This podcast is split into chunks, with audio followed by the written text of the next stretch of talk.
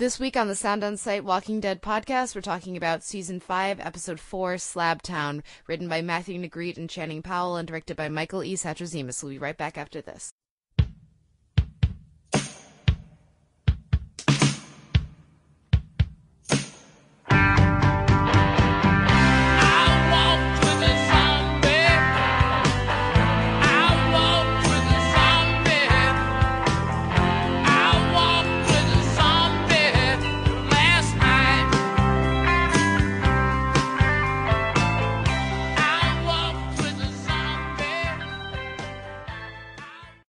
Hello and welcome back to the Sound On Sight Walking Dead podcast. This is Kate Kulzick, TV editor at Sound On Sight, and I'm joined as ever by my wonderful co-host, Mr. Ricky D, general editor, editor in chief, all that good stuff.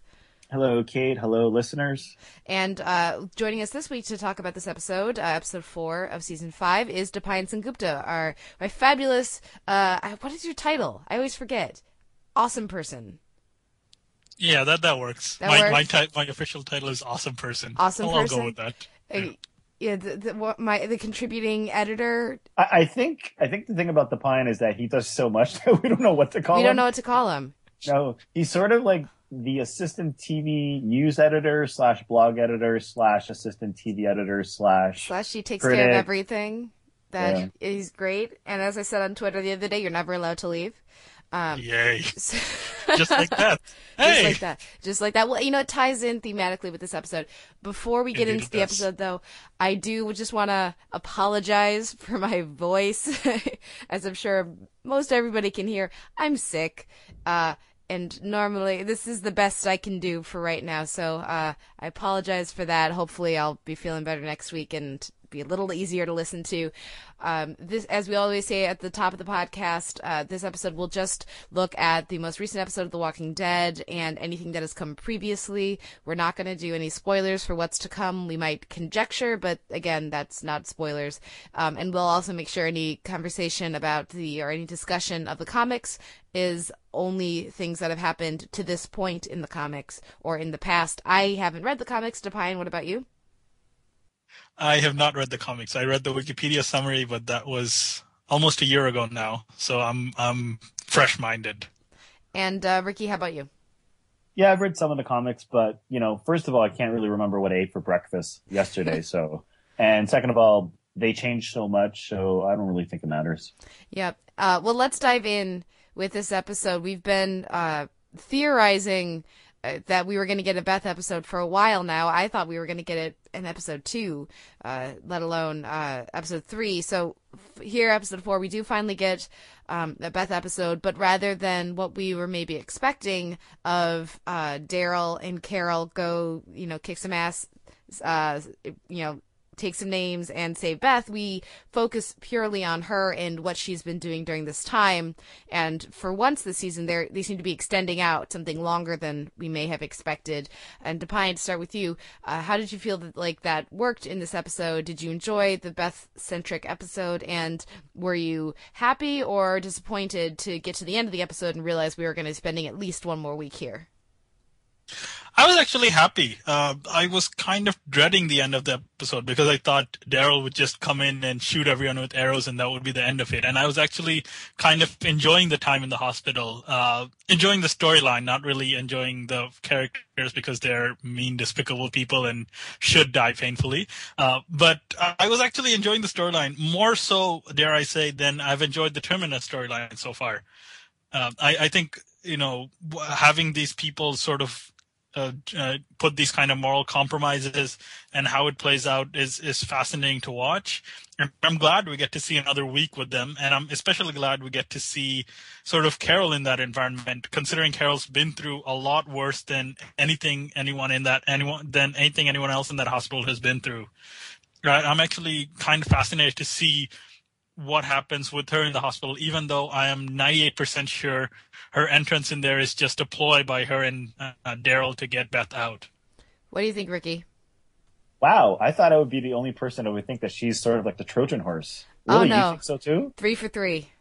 Wow. Okay, because I was thinking about it, and it took me about a day or so to realize, wait a minute, she's a Trojan horse. So I'm pretty sure in the last episode, Daryl shows up at the end with Noah, and so he knows what's happening in the hospital. So therefore, Carol decided to volunteer as the Trojan horse. Um, I thought I was going to be in a minority. I love this episode, so I'm glad you like it too, Dipayan. I think this is like my favorite episode of the season, and I don't think it's necessarily the best episode of the season, but it just did so many things that really shocked me and surprised me. And I mean, I've said it before many times on the podcast and also my written reviews, which, by the way, you can find over at soundonsight.org if you don't want to wait for a podcast to drop and want to know what I think about the series, read my reviews. But I've said it many times, uh, is that The Walking Dead seems to do better when it focuses on fewer characters of the the main cast, like the main group of, of survivors, right? And I remember last season, Kate, one of my favorite episodes, which I think you were lukewarm on, but one of my, I think my second favorite episode of last season was Still, which is the episode I focused specifically on Beth and Daryl. And the whole episode was just revolving around those two characters. And I absolutely loved that episode because it really put Beth in the spotlight. And it was the very first episode in which I walked away actually liking, like truly liking our character and wanting to see more of Beth. So I think the time that she spent with Daryl, who of course is a fan favorite in that episode, and watching her in the spotlight in this episode just makes me love this character so much that it also reminds me of what is so wrong with the show when it comes to writing some of the other characters. For example, Maggie, her sister, who we used to love, and now we rarely talk about Maggie. Um, but yeah, I really, really, really, really, really like this episode. Uh, I think we rarely talk about Maggie because Maggie has become such a one-note Glenn following character that there is it doesn't feel like there's any more dimension to her. I mean, thinking back on season, um, thinking back on the last half of last season, is there did she even mention Beth even once while the group was separated? No. We, we so talked, there you go. Yeah, we talked about about this on the podcast last season, in which um, there was one specific episode where I, I, think especially you, Kate, you pointed out how you liked what they were doing with the character. I think it's when she goes looking for uh, Glenn and she has to walk through the bus of like walkers to try to see if he's actually in the bus dead or not. But there was a huge problem with her just totally forgetting about her sister. Yeah, or if she's not forgetting about her, then repressing that in such a way that she can't verbalize it. But the, if that's the case, the show hasn't demonstrated that to us. That's pure you know viewer speculation to try to ha- make it make sense and that's uh, that's asking too much of your audience as far as i'm concerned it sounds like i'm the the most lukewarm on this episode of the three of us but i still did very much enjoy it i continue to be surprised by how much and how i'm enjoying this season of the walking dead and how consistent it's been because um, for me, of course, it airs at the same time as The Good Wife, which is one of my absolute favorite shows on TV, and uh, and so it's it's always fun to watch my Twitter feed go back and forth between those two audiences. But uh, while I still think The Good Wife is a much better show, um, The Walking Dead has been you kind of you know. Uh, it's been it's been working its way up and, and shrinking that gap a little bit this season. So, uh, yeah, I did enjoy this episode. Um, I particularly enjoyed with this episode about the way that they they handled Beth, and I I think it would have been very easy for the writers or the performer uh, to to make the character shrink down and start accepting what these people around her are telling her, what Dawn and these other people are saying. You're weak and uh, you need us and you you can't you couldn't survive by yourself that sort of thing. But i i really like that i never get a sense that she does believe that. She's not just busting out on her own because it doesn't make sense. And it's easier to just try to wait out whatever little span of time she thinks she has before they'll let her go. But when that becomes apparent that that's just not going to happen I like that she takes action, and I like that that conflict that she has with Dawn at the end of the episode, where she does keep telling her you're weak, uh, you can't survive by yourself. We can see in her face, it's like, oh, oh, honey, you don't know me, you don't know what I've been through, and I'm a hell of a lot stronger than you think I am. Mm-hmm. This episode is sort of like a funhouse mirror if you think about the way it opens with her waking up in the hospital, which is reminiscent of the way the pilot sort of opens with Rick waking up in the hospital. Now, Rick didn't wake up in a hospital in Atlanta. He was in an, a town, I, I, believe, like the suburbs just outside Atlanta, right? But they are in Atlanta, which is where Rick travels to in the pilot episode by, via horseback, right? Yes, that is true. That is correct. Yes. Okay, so I like the way the episode just opens up, and I do like the contrast between uh, Dawn's leadership skills, if you want to call it skills, and the way Rick leads his group. And she's like a really tough cop, and she's she's kind of like an asshole. let's let's be honest here. Uh, like she governs the entire commune single-handedly. Basically, like she decides who stays, who goes, who lives, who dies.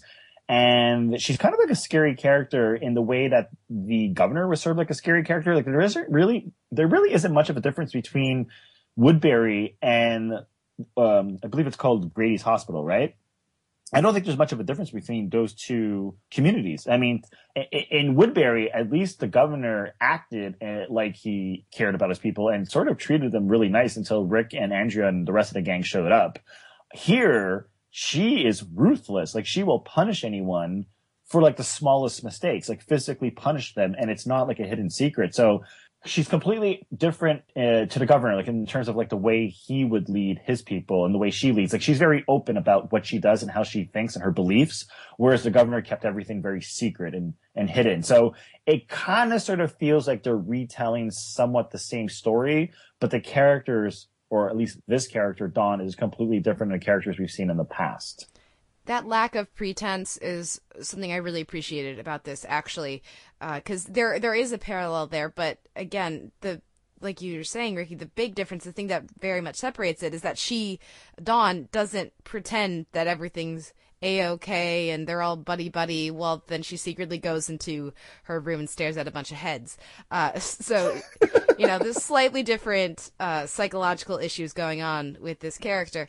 Uh, i like the i think they do a good job of, of setting up most of these characters.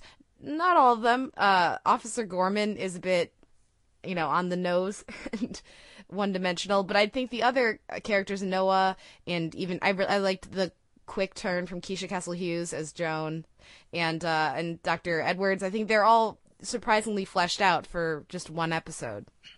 I think first of all we can agree that this Dr. Edwards is the more cowardly Dr. Edwards out of the two we have seen on television this year. Who's the other one? Uh, Algernon Edwards from the Knick. Yeah, from the Knick. Right. That's yeah. Uh, but at the same time, I think the thing with Dawn is that uh, I'm I'm surprised, Ricky, that, that you're calling her ruthless because it seemed to me that she was very much a cowardly character. Um, yeah, she punishes people, but she only punishes a certain group of people. And I do like the way they're portraying her as someone uh, who likes to maintain the standard uh, the standard power balance because it's what she knows and she's willing to look the other way in the hopes that something else is coming. But it it seems very obvious to me that what they mention about her just barely holding on to power is really accurate. And I don't I don't really think you know, with the way with the, the thing with the governor was that he he held on to power no matter what. When it when you know when it came down to it, he just killed Merle because Merle posed a threat to him. I don't think Dawn has that kind of thing. When when push comes to shove, if Gorman had survived and he would have he would have tried to overthrow Dawn, I don't foresee Dawn having had the capability to actually hold on to power or maybe even the willingness. Mm-hmm. So, so to me, Dawn seems like a much different character and, and that alone just switches up the dynamics from, from Woodbury to, to here because it's very obvious that Dawn is more of a ceremonial figurehead than someone with actual authority.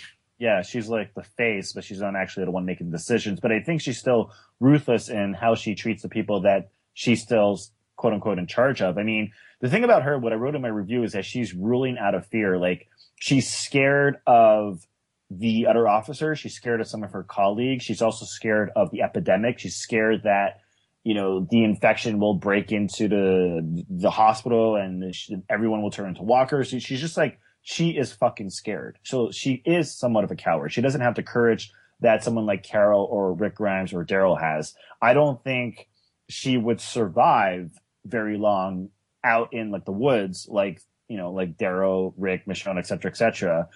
Because she's sort of like living in denial, like like with the governor, like the governor was just an evil, evil character, right? But he wasn't living in denial. Neither is or neither was Gareth. Like they were completely aware of what was happening in their surroundings and the people that they work with and the people that they they either killed or imprisoned. Whereas she's just like fucking delusional Like she's that that kind of scares me. like like even if I was her colleague, I would be terrified to be working with her because I wouldn't trust her. Well, I don't know that I would say she's delusional. Uh, she just, you know, she has a faith in in a larger institution. She feels like somebody who is very comfortable, um, not necessarily being the leader, but being in an institution or within an organization. She likes order. She likes procedure. She likes protocol, and so she's uh, doing her best to adhere to that even in the the apocalypse, the zombie apocalypse. Um, and and when uh, you know, so so she has to believe that there is a higher up somewhere that's going to come get them. Like she's just she can't be the the the top dog. That's not who she is. She's middle management, and so she's keeps you know she's holding out this faith that uh, someone else is going to come save them. That they are going to things are going to be righted. Uh, what I find interesting, I do agree that she's a, a coward, um, and what I find interesting about that is we see her hit Beth. Do we see her hit anyone else? Well, not men. Not men, right? Just. Women, or just Joan, j- just uh, Beth, and then she she doesn't even. I don't think she hits Joan. She just gives well, Joan over she cuts out she, she she she basically decides that they should cut cut off her leg and she gives her over meaning I, i'm assuming that she was given over to the to the male officers and she was like raped or sexually harassed yeah but um, she, yeah they cut off her leg because she'd been bitten by a walker exactly but i think she wanted to die i believe yeah. it was her arm not her leg her arm yeah her arm, yeah. yeah yeah but here here's my question Dipayan okay do you think it would be better. this is gonna be such a weird question, but do you think it would be better if you were in this Walking Dead world to live at Woodbury before Rick Grimes showed up as like a citizen of Woodbury, and or to live at the terminus, and or to live in this hospital? Well, if those three are my choices, then yeah. I, I, think Woodbury Woodbury is the best option there because, uh, you know, the the thing with the thing with the governor was that as long as you didn't cross him, you were still uh, relatively in a in a good place. Uh, you know, they were protected from the walkers, and th- there was a sense of community and fostering. Uh, being with Gareth the terminus means eating other people, and being at Gray's hospital means you know turning the other cheek to rape. And you know, Woodbury as bad as it was, didn't have either of those options. So so Woodbury wins by about a mile. Well, I, I wouldn't say that it didn't have that last thing. we d- may not have seen it. We may have the show may have uh, not followed through with him actually raping Maggie, but uh, I wouldn't.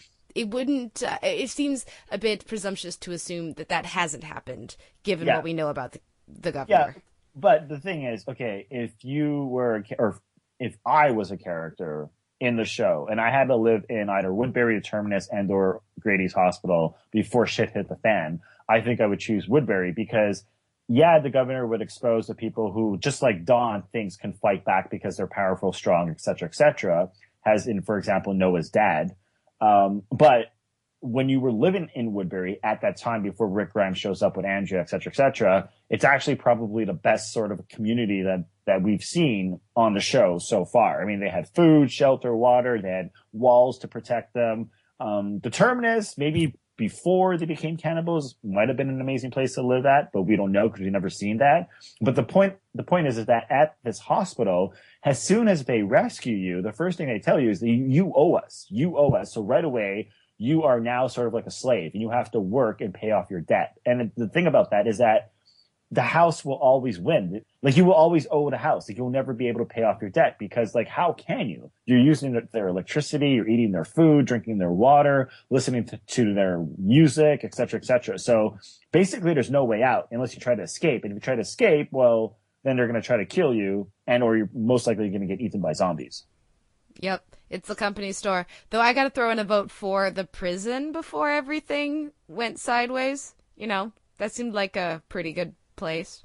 I don't know, man. I don't remember even one good episode at the prison. Like freaking Lori died. She gave birth to Judith in that prison. Like they, they had that barbecue, you know. That, that lasted like 15 minutes. That's because we skipped forward several months. I'm just saying.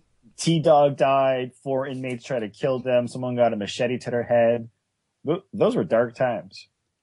You know, you know, if we are gonna pick a place uh, that the that the show has been to through its whole run, uh, I'm inclined to say that apartment complex where uh, where the governor met those other people whose names I can't remember seems to have been the safest place because they encountered all of one zombie in there. They seem to have enough supplies to not have to venture out into the outside world.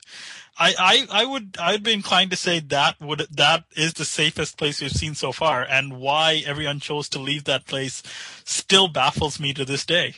No, the safest place was Hershel's farm until you know Hershel decided to not tell anybody about the zombies he had stored stored away in like the the barnyard, whatever you call it, and, and yeah, all hell broke loose.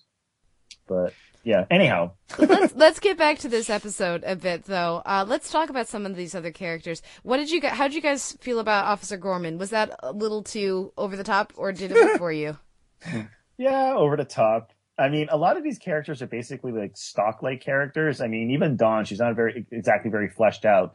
Um, but his character, I mean, what do we know about him? He's a rapist. He's going to sexually harass every single woman who he sees walk by in in the hospital ward. I mean, yeah, his character was really poorly written. I was not a big fan of his character. I I sort of uh, was able to extrapolate about his character based on what we saw, and so it, it worked for me in the sense that I understand Gorman as even in pre-zombie times being this guy who gets off on power. You know, he's probably the kind of guy who stops a woman uh, and claims she was speeding in a zone, and then you know, molests her on the side of the road. And he's probably the kind of guy who cracks off racist jokes and, uh, you know, and knows that no one is going to talk back to him because he's in uniform. He seems very much like the kind of guy who gets off on abusing his power. Uh, so I, you know, that, that character worked for me in that sense that the more power uh, Dawn keeps feeding him, the more he gets, the more important he gets, and, and the more he shows it off in a way that he knows he doesn't have to worry about anything. I, I, I mean, I, I may be reading too much into it, but, but it, it sort of worked for me in that context. Yeah, but I think it's clear that Grady's hospital is run by a bunch of corrupt cops. The only thing I like about his character is, in a way, he actually reminds us viewers and or shows viewers how strong of a character and how smart of a character Beth is, because she's not fooled by anybody. She realizes right away from the opening of the episode what exactly is going on in this hospital. And she knows that she is in danger. She understands that this dude is most likely thinking about raping her. and she's ready to get out right away. And that's kind of like what I like about this episode because it's about building her character, making her character stronger, and and a character who we, who we want to root for, a character who we want to like. And so in a way, his character helps her character grow, but I mean, he's useless. And I mean, it's no big surprise that he's dead by the end of the episode. I don't think that uh, she actually grows in the episode. I think it just demonstrates the growth she's already had because it's not like she starts out blindly trusting them and then becomes aware. She immediately, like you say, Ricky, uh, she immediately is aware of what's what's going on, and so it, it shows you know the good work that they did with her in the second half of last season. Um, so I, yeah, I would I don't think I'd say that she changes or grows here. Uh, I think she just demonstrates.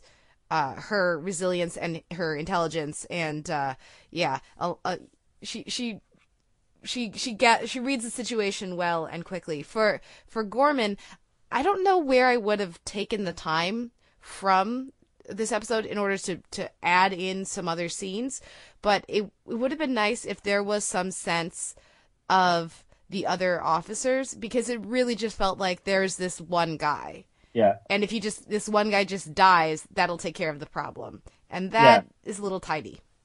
Well, but okay, first of all, I do think she grows because yes, you are right, and I think we're in agreement that she's already a strong character at the start of the episode, but I think she still grows.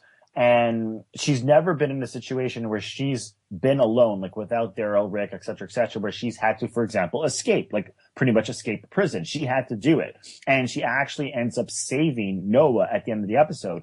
I can't remember, and I'm sure there's been at least one scene where she saved somebody in the past, but I can't really remember who she saved or when it happened. And in this episode, she's totally badass. Like she's like the next Carol. She's saving people. She's escaping a prison, um, et cetera, et cetera. Um, but you're right. As far as the officer goes, like that's the thing about the episode is it's it's like how much can they actually do with 45 minutes or 48 minutes of screen time? You know what I mean? Like they can't we can't expect the writers to find ways to build the character of like what's his what's his name again? Um Gorman? Gorman. Yeah.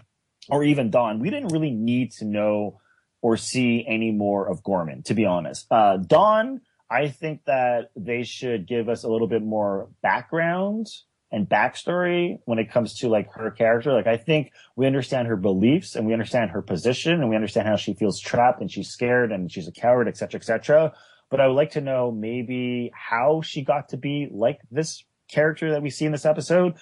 But um but yeah, I mean like I'm actually more interested in talking about like the doctor and Noah, to be honest. Like I think those two characters are really interesting.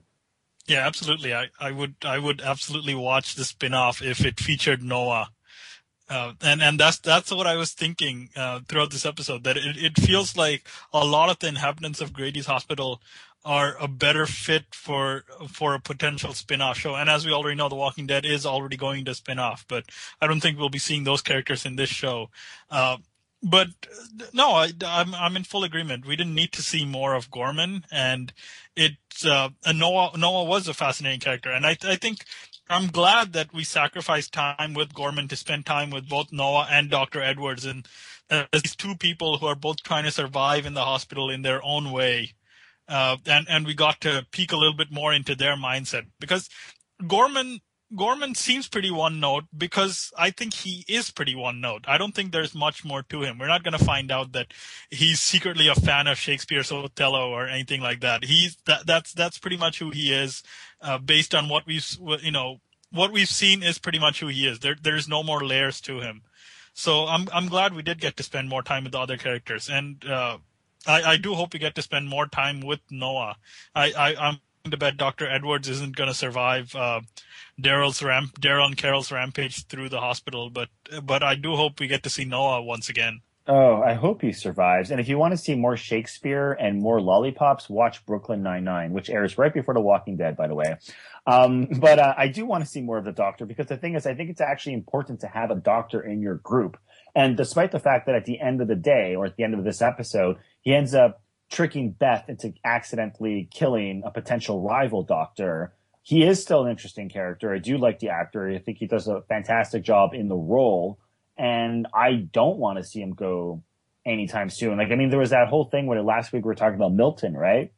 Who was like, uh, I guess the governor's like right hand man. He was like the scientist slash doctor at Woodbury. He was a great character, and I think the actors did a fantastic job in that role. And then he killed him, and I was like, really, guys? Like Dallas Roberts? Like why? Like you could have kept him around for a while.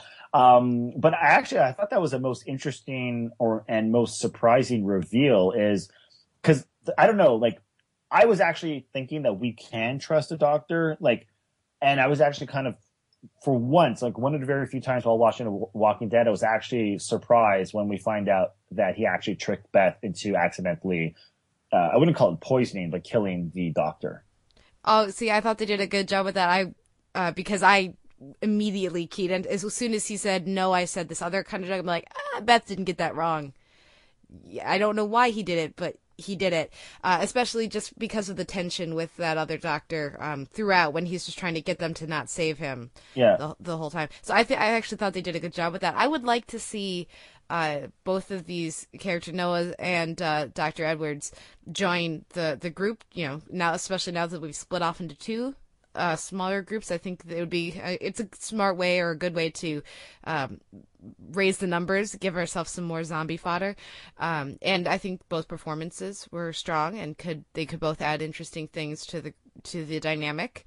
Um, I, I should mention just because I've been glad to see him popping up on my TV. Tyler James Williams, who plays Noah, of course, is Chris from Everybody Hates Chris, but uh, more recently he was Steve Urkel, not Jaleel White, on Key and Peele in one of their best sketches of the season. And then the actor who plays Dr. Edwards is Erik Jensen, who also uh, it was fun to see him pop up here as well.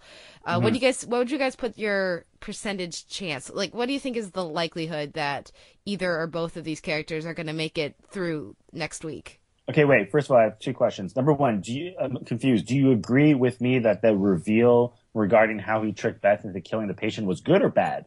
No, I thought the show did a good job with it because the reveal it, it it didn't surprise me at all. It felt natural and it felt like the, it's very well supported to that Okay. point. And the, the that scene for me was about the doctor figuring finding out that Beth knew.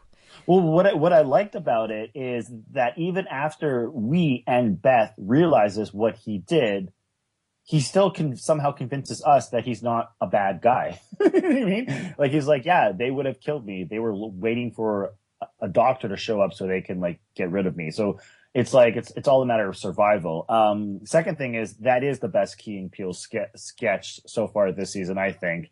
And to answer your question, how long will they last? I wouldn't be surprised if he sticks around for at least the whole entire season. Dr. Edwards is a wild card. Um, again, I hope he sticks around, but I just don't see it happening. Dipayan? Uh, yeah, yeah, I I get the feeling Dr. Edwards is going to bite it.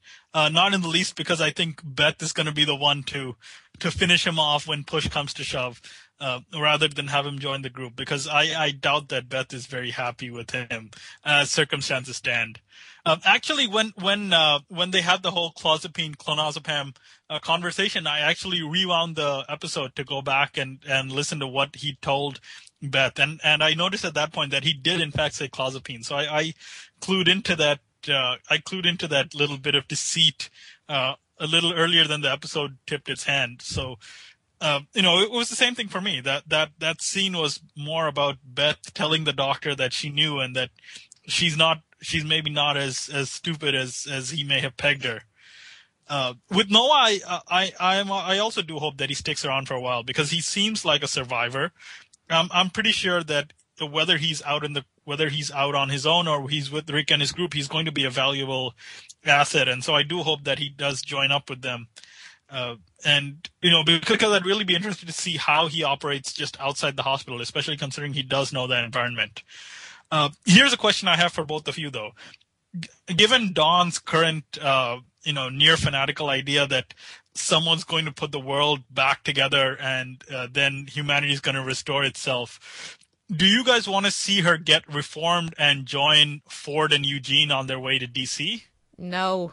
No, but I was Killer. Yeah, I was thinking about that though. I was thinking like she should actually meet Abraham because that might benefit her character um, because she would actually have this potential cure, like this belief that, that that Eugene can actually save the world. But no, it's never going to happen. I just do not need to see Dawn for more than like two or three episodes.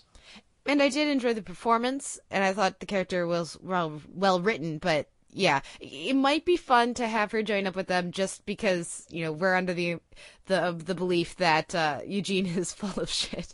So uh, just to watch her, you know, all of her hopes get dashed by the you know the absurdity of them might be kind of fun. But I uh, we have other characters in that group that need to get more screen time and development. So on the larger scale, I'd say no. Um, last week I was talking about the geography and I was asking you, Kate, how far do you think they've traveled and how far do you think they are from reaching Washington? And in this episode, we end up back at Atlanta.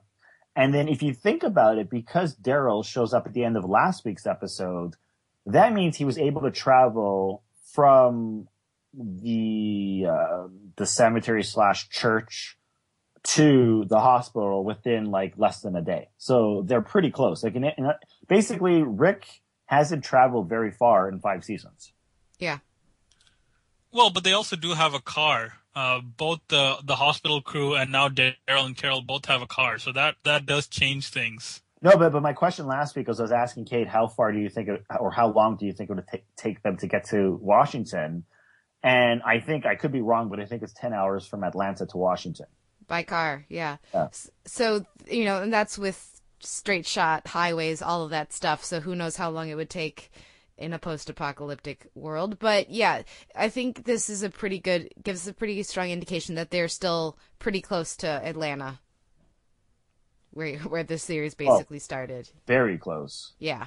Yeah, extremely close. Because not only did he have to get to Atlanta, find Noah, realize what's happening, use Carol as a Trojan horse, and go back to the camp where Rick and the rest of the gang are are staying. Like they, he would have to have done that all that in like less than a day, or Yep. within 24 hours. Because yeah, because Abraham gave them 24 hours. He's like, oh no, he gave them 12 hours. It's like if you don't, uh, if what was it like if you don't find Bob in like 12 hours, we're leaving without you. So it all happened within 12 hours time frame. Yeah, we don't know exactly when that ulti because they were already missing when that ultimatum was issued. Uh, so we don't know exactly how long they were gone before that. But yeah, it's it seems like it's a safe thing to say. Uh, do we have any other uh, moments or either either dialogue or, or performance choices that we want to highlight? For me, I think one of my favorite bits of performance from uh, from Emily Kinney is the little smile she gives when Noah gets out through the gate. Oh yeah, yeah, yeah. Love that scene. That was great. I actually love the way this episode was directed because it's a director who I'm not familiar with. Um, I'm not even entirely sure if he's directed any episodes of Walking Dead prior, but I thought he did actually a really good job with the episode. Like I like the strobe effect. I like the slow motion towards the end. I like the way Beth sort of like kills all of these walkers and you know when they're in the dark tunnels and going through the elevator shaft it's all dark and so you just get the the, the quick flashes of the, the gunshots I like the way they use the ringing sound to indicate how the characters have sort of had a momentary loss of hearing. I thought that whole sequence was fantastic. I love the way it's directed. I love the way it was lit. I like the shot on the roof where we actually get to see the city in the background. That was fantastic. And we get to see the sniper in the background also, who's sort of like the watchdog. Uh, yeah. So yeah, like I like the way it was edited. I like the way it was shot. I didn't notice the score this week, which is not necessarily a bad thing. I think last week I said I wasn't a big fan of the score. Usually I love the composer's work. Uh, this week I just didn't really notice it. Um, I'll just chime in quickly with, of course, this director has directed one other episode on the, the series, previously The Grove. And I know how you feel about The Grove, Ricky. Yeah, and he's going to direct one more in the second half of this uh, of the season as well, episode 15. Um, he's currently slated to direct it. Um, uh, did you have any moments or, or shots that you wanted to talk about, Dipayan? Well, uh, I'd I'd just go back to highlighting that uh, that scene of, of Beth and Noah's escape through the tunnel and out into the out into the courtyard, and I, I you know I, I second the motion that, that that scene was really well done, just all the way through from the just brief flashes from the gun um, to to the ringing and, and the muffled sounds once they get outside and everything. It was it was all really well done. Um, outside of that, Tyler James Williams, uh, you know, once again very impressive in in what I think is perhaps his most serious role today. Uh, I've, I've always liked him as a comic actor. I've always felt he was a little bit underrated, and it's good to see that when it when when it comes to dramatic stuff, he can also uh, impress very well.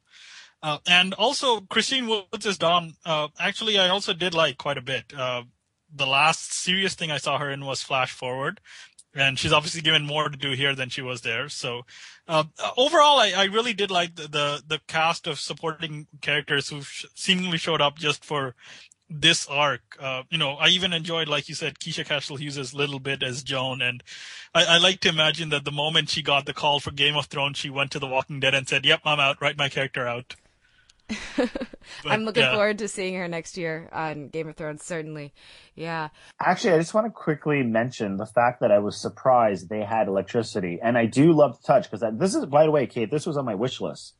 Uh, mm-hmm. Last season, I was like, why yep. can't we just have them listen to music and vinyl records or whatever? And this episode, we have the doctor sitting in his messy office listening to vinyl records. I think he was listening to Junior Kimbrough and um, and I like the fact that he has like this painting which he's sort of collected and or stole from the uh, Atlanta's High Museum, I believe, and the painting is the denial of Saint Peter, which of course brings the whole like Saint Peter monologue that he tells Beth Beth later on in the episode. But um, I don't know, I just like this idea because it reminded me of, the, of Milton, right? Remember how Milton listened to jazz records and he was very much like a, a, fan of like the arts and yeah, I just like I like these characters, characters like Milton and this Doctor. Yeah, um, we we've been talking about uh, the the there are a couple elements here of where there's some believability issues, and them having power is one for me at least. Me too. Uh, I was willing to go with it because it's necessary for this world that they're trying to establish for these arcs. Uh, but another one is also the the gun. how many bullets was in that gun? I that know. It was ridiculous. I said the exact same thing while watching. I, I watched the episodes with, with my nephew, and I'm like, "How many rounds does she have?" And my nephew's like, "Well, it's The Walking Dead. It never makes sense when it comes to like them pulling the trigger." I was like, "Really?" He's like, "Yeah." He's like, "I've watched every single episode because he was he was referencing this old like uh, Clint Eastwood movie, Dead. Um, what was it? Uh, Deadpool And Dirty uh, Harry, Dirty Harry. Was it? Was it Deadpool? five or six shots. Yeah, exactly. That whole famous like line that he has delivered. And uh yeah, apparently they always fire more rounds than they actually should have in the gun. Well, I'm I'm reminded of the the season two finale with Hershel and the shotgun, and he just kept pumping and shooting, pumping and shooting, pumping and shooting. I think for five minutes straight without having to reload the gun even once. Oh right, yeah. So, so, so this is a problem that has plagued the show forever. It's just a kind of a just go with it moment for the show at this point. Yeah, I would have rather seen her uh, put together some sort of a makeshift machete and get a little bit more, you know, head on because we know that she can do that as well. Uh, that would have been a little less annoying for me. Uh, here's a question I have uh, about about the hospital, and the, and the more I think about it, the more I, I sort of get curious about the infrastructure, which is why I'm glad we're we're going back there for another episode, I guess. Um, you know, Dawn talks about how they're working towards the greater good, but it seemed pretty obvious at some point the officers were only rescuing the people they felt would be useful to the hospital. So either you know women they found attractive or people with specific life skills like like the doctor. Uh, do you think Dawn was was involved in the planning of those things, or it was just the, another one of those things she let slide uh, that she'd take care of once high powers came in to to relieve her of her command? Hmm. I think it's one of those situations where um they set off with a plan and at first it looks you know, it, it looks like a really well thought out idea and but in practice it's sort of like a nightmare.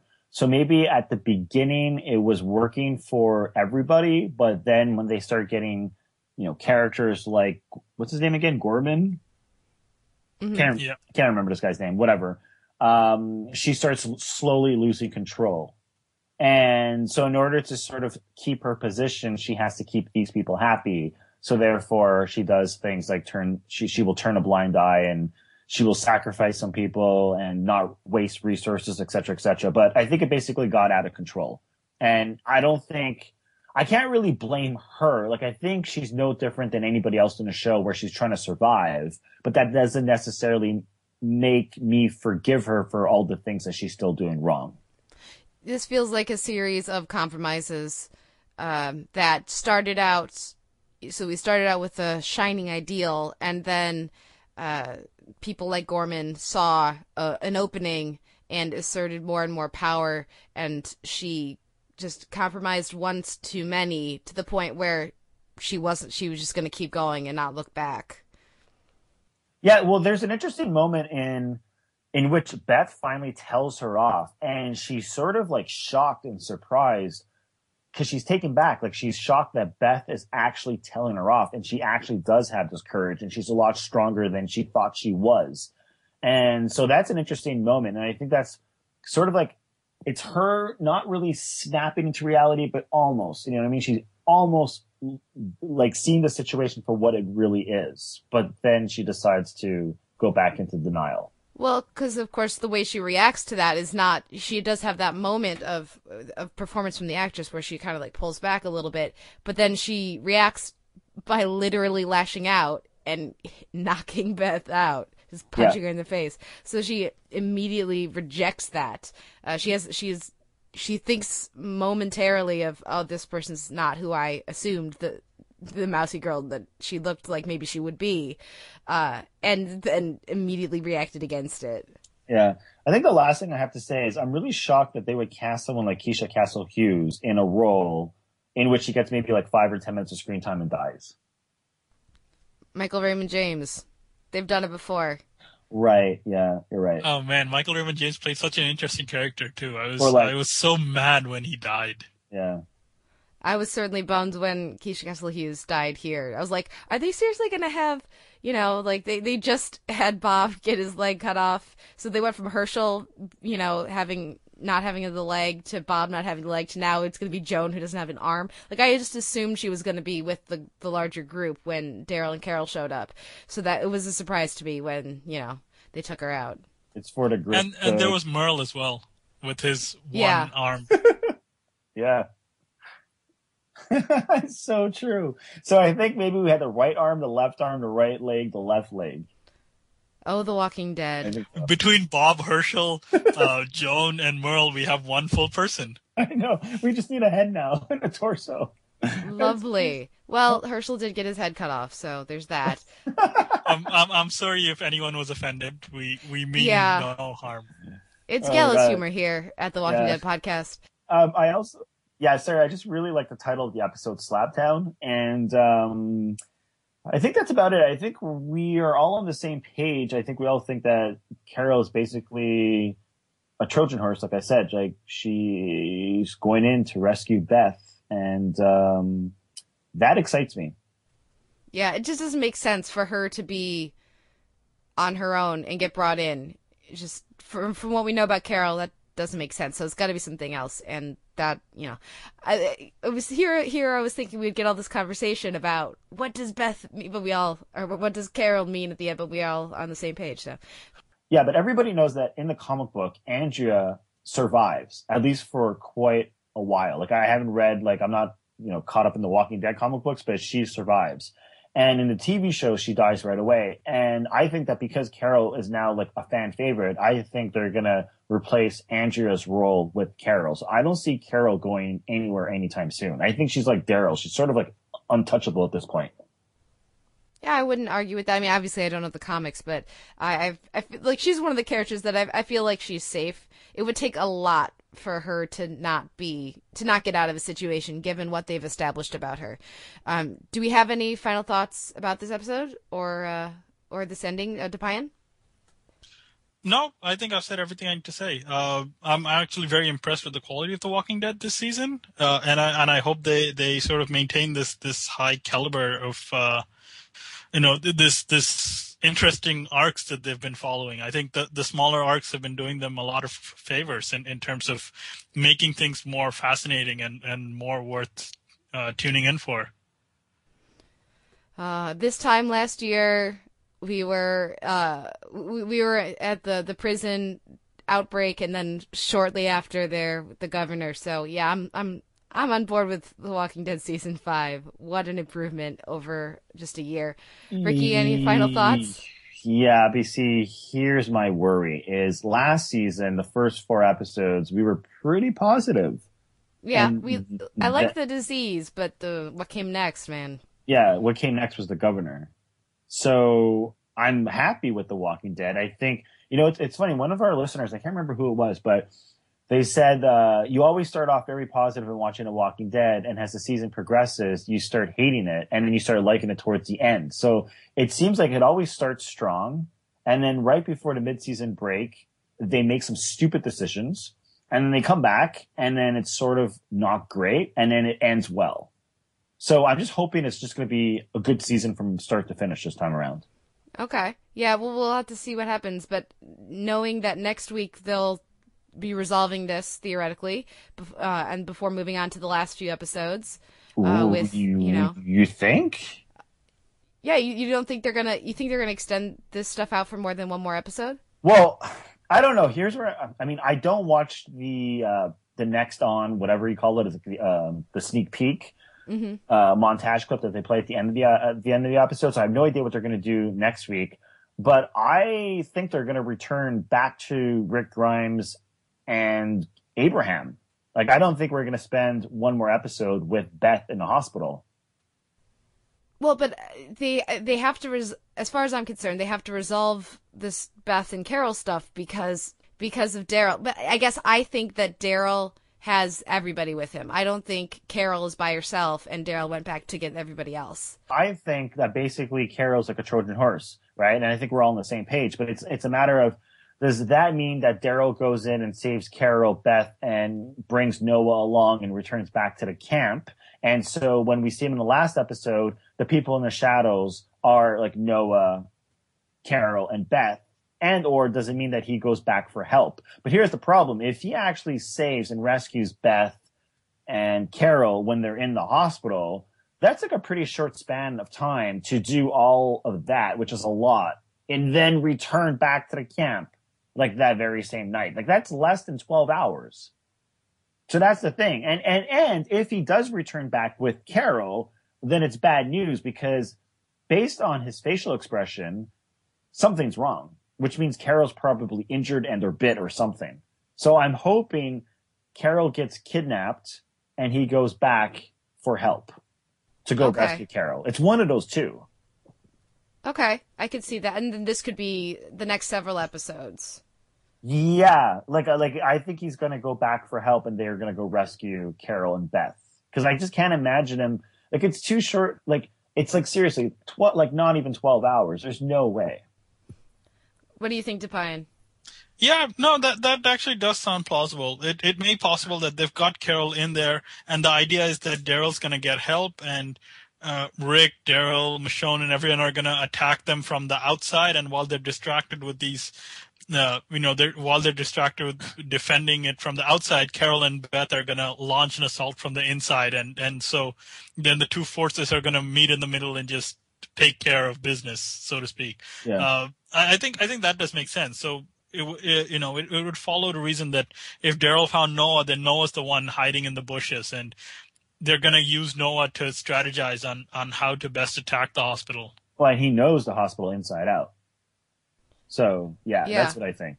Because, because the, the, and I, that's what I want. Because the thing is, if not, then I think it's bad news. Because I think it means that Carol dies and or is injured and or bit based on the way he shows up. He's he doesn't look like a happy camper.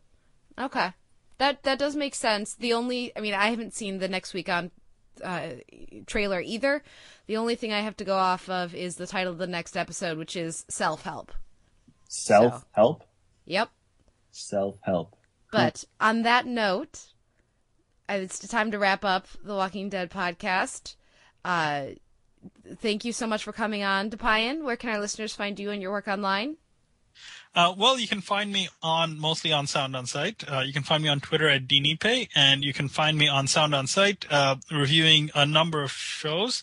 Uh, I currently do weekly reviews of uh, The Affair and Awkward, as well as drop-in reviews for Person of Interest and Jane the Virgin and Supernatural on our TV section. Uh, and I encourage you to generally check out our TV section because we've got a whole slew of writers covering a whole slew of shows, uh, and it's it's excellent work being done week in week out there. Uh, but yes, mostly you can find me on Sound on Sight. And Ricky? On Twitter, Sound on Sight. Like us on Facebook, of course, Sound on Sight, and follow us on Tumblr, Sound on Sight. I do review The Walking Dead on written form. I do publish my reviews Sunday night, so I would appreciate it if more people would read my reviews. Um, so for those of you who do, thank you very much. But yeah, you know, we release the podcast either Tuesday night or Wednesdays sometime. So if you want to know what I think of the episode before listening to the podcast, read my reviews. And you can find me on Twitter at the Televerse. The Televerse is the TV podcast I co-host at Sound on Sight, uh, covering the rest of TV. And uh, you can also find, uh, let's see, right now I'm reviewing Doctor Who, uh, which is will be wrapping up its season, but doing drop-ins on several other shows once once I'm a little less under the weather. That is, uh, but yeah, lot, like you said, Dipayan, lots of great stuff happening at Sound and Sight, and you can also find some of my work at the AV Club as well. But just hit me up on Twitter. That's the easiest way to get get in touch. And uh, thank you again so, so much, Dipayan, for coming on. Uh, thank you everyone for listening. Next week we'll be looking at uh, episode five of season five, as I said earlier, Self Help, written by Heather Bellson and directed by Ernest Dickerson. We'll be back next week to talk about self help.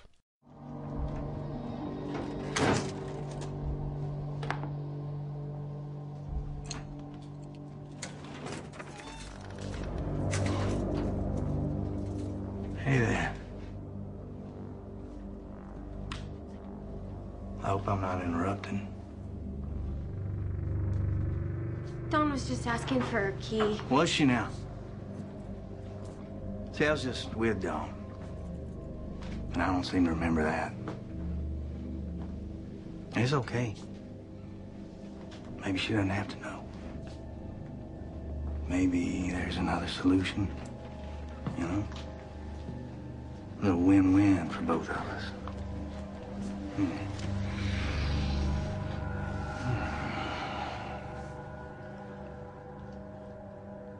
So how about it, Bethy? We gonna work something out here? Good girl. Joan, she's not such a team player. Lucky for me, you're not a fighter.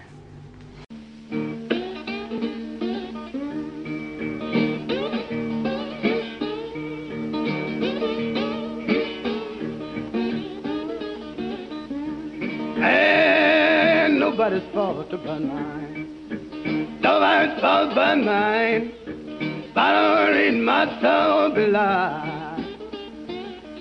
I have a Bible in my home. Have a Bible in my home. But I read my soul belie.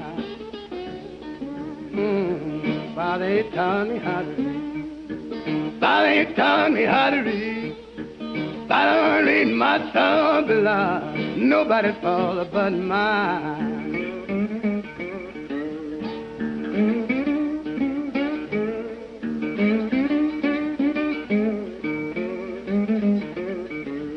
Lord, Lord. Nobody fall but mine. I don't read my below.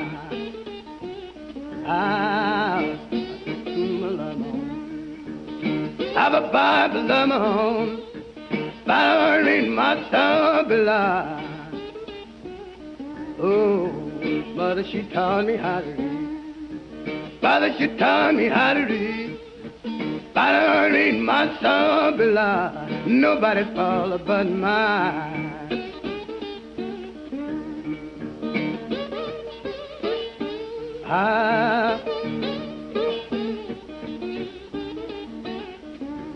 Ah. Lord, Lord. Nobody's fault but mine. I don't read my below. And so that she taught me how to read. So that she taught me how to read. I don't read my below. Nobody's fault but mine.